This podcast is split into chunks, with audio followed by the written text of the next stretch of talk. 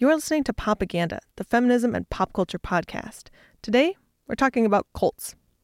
So I'm holding in my hands something that's very, very normal a box of tea. Celestial Seasonings Sleepy Time tea, to be specific. I'll just open this up. It smells like chamomile. It's very nice. I like it. But behind this mundane sleepy time tea, I recently learned, is a weird history. It's a story of how cults can impact our society down to the most everyday objects, even long after they've dissolved or fallen out of power. To tell this story is Megan Giller. Megan is a feminist and a food writer who wrote an article about the surprising history of sleepy time tea that was published on the website Van Winkles, as well as Raw Story. Megan, welcome to the show. Thank you. Thanks for having me. Um, so everyone in my office was talking about your article about Celestial Seasonings Sleepy Time tea um, is just so surprising. Yeah, totally. And I'm, I'm glad you guys found it as interesting as I did. Let's start at the beginning. Can you tell us about the person who founded Celestial Seasonings and how they came up with the formula for sleepy time tea and the role that cults play in that? Yeah. So um, Mo Siegel um, and a couple partners founded Celestial Seasonings Tea, and at the time, there like all tea was pretty much made with the tea plant. There was no such thing as herbal tea. But um, these this was in the 1970s, right? This was in the 70s, yeah. And they were kind of living this alternative lifestyle out in Colorado, and they got the idea to go pick herbs out in the mountains of Colorado. Um, and so they they picked herbs and started making tea with them. Um, and I think one was called uh, Mo's 36 Herb Tea because the founder's name was Mo Siegel. Um, and they just started having a lot of success with this. Um, and I guess the idea for the company itself came from this inspiration of a book they called the Urantia book that they were really into and reading at the time in the 70s um, that some might see as kind of a, a cult religious book. Um, and they even, I mean, it kind of influenced everything about their business, like how they chose to structure the business, how they ran the business.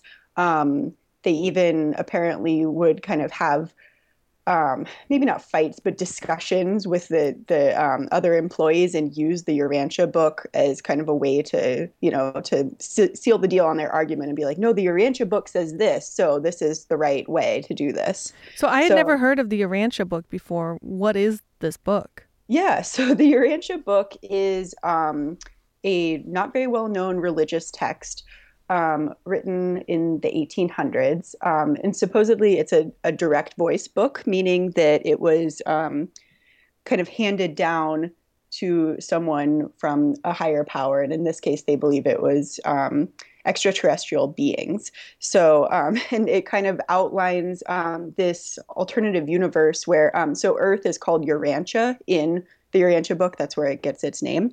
So it kind of outlines what this whole alternative universe looks like.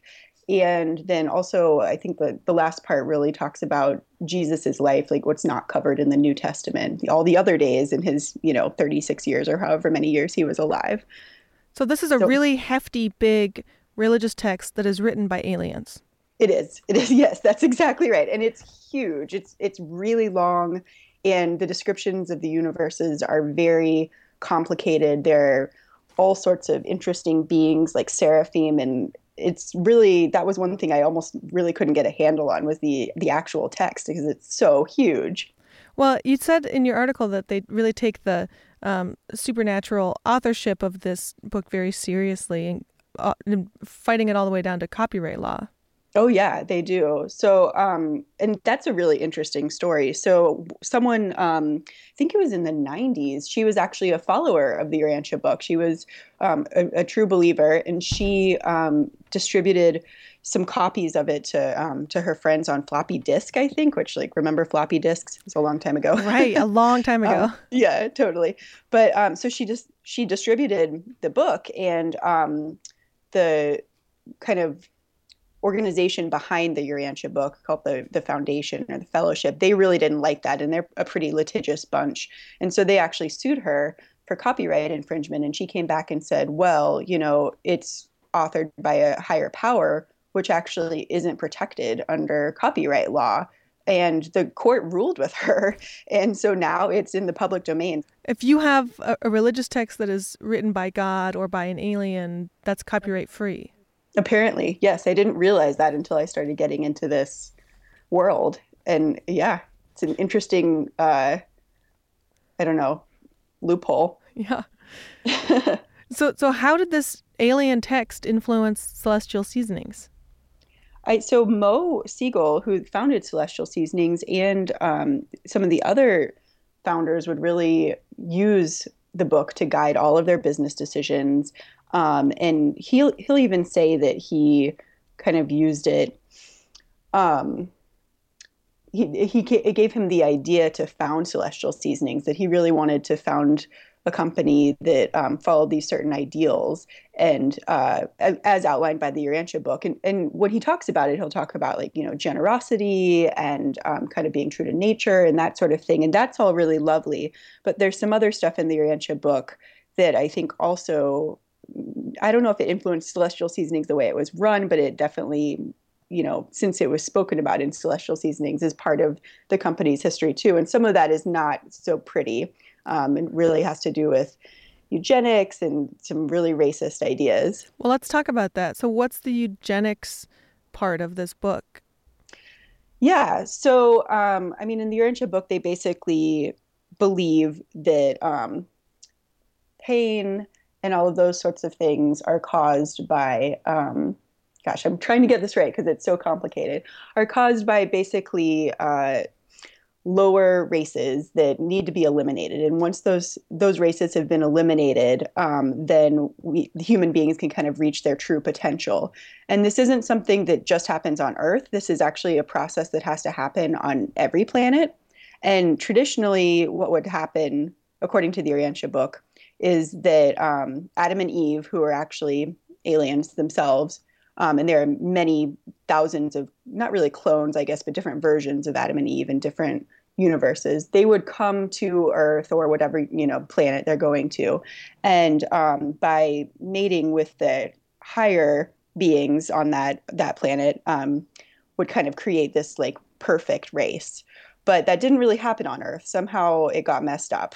Adam and Eve on Earth kind of screwed that plan up. And so the way to um, get to that higher race or, or, perfect race is then through eugenics and by eliminating, you know, um, I mean, they say very specifically what races should be eliminated and like, you know, anyone with any sort of mental handicap and um, all of that sort of stuff. So it's, it's uh, pretty alarming stuff in there. Yikes. Yeah. Yeah.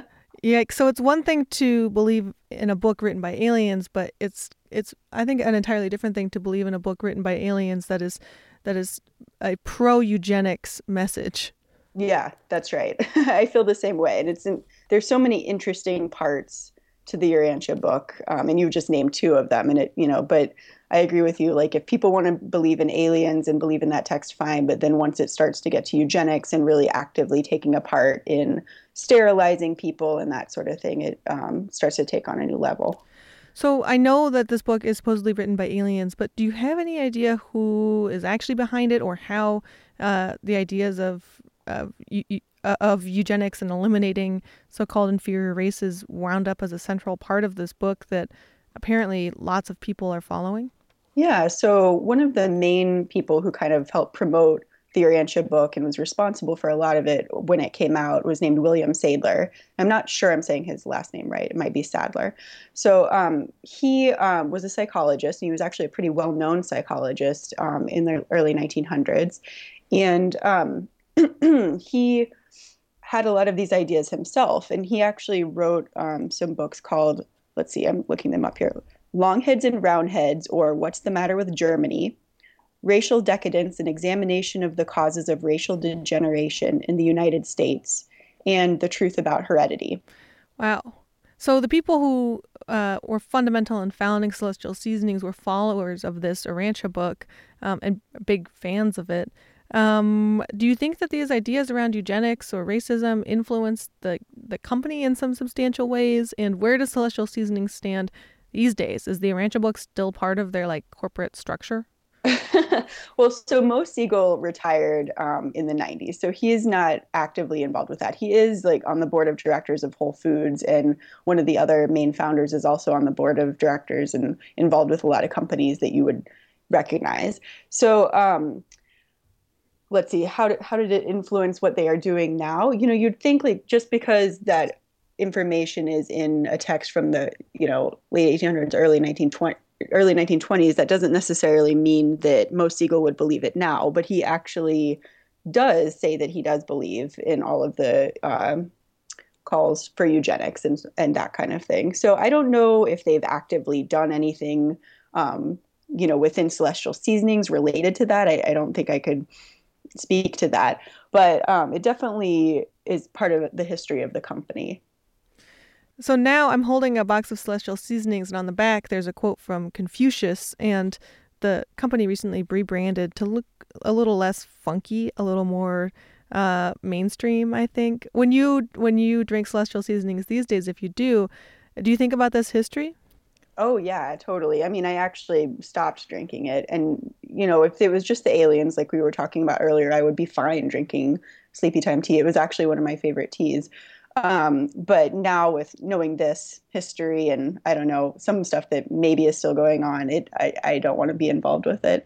Um, but it's interesting you mentioned those quotes because I guess Mo Siegel, the way he got the idea for those quotes was actually the Urantia book. That's what inspired him to put those inspirational quotes on the back of the tea boxes, even if it is from Confucius. Some of the you know the other ones might not be.